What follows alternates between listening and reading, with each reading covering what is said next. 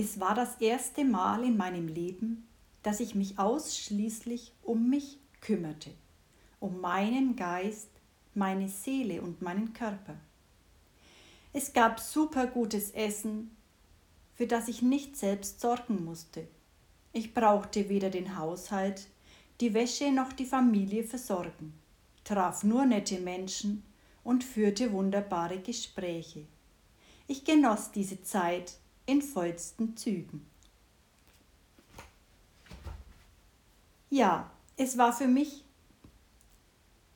Diese Gedanken stammen aus meinem ersten Buch Burnout, das größte Geschenk meines Lebens. Ja, es war für mich eine vollkommen neue Erfahrung, eine ganze Woche nur etwas für mich zu machen.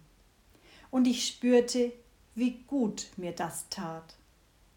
Auf der einen Seite hörte ich in Vorträgen verschiedene spannende Themen, auf der anderen Seite hatte ich dort auch die Gelegenheit und Ruhe, über das Gehörte nachzudenken. Und dabei stellte ich fest, wie sehr ich doch in meinem Umfeld zu Hause eingebunden war und ich mich davon gesteuert fühlte. Doch wie konnte ich es in der Zukunft anders machen? fragte ich mich.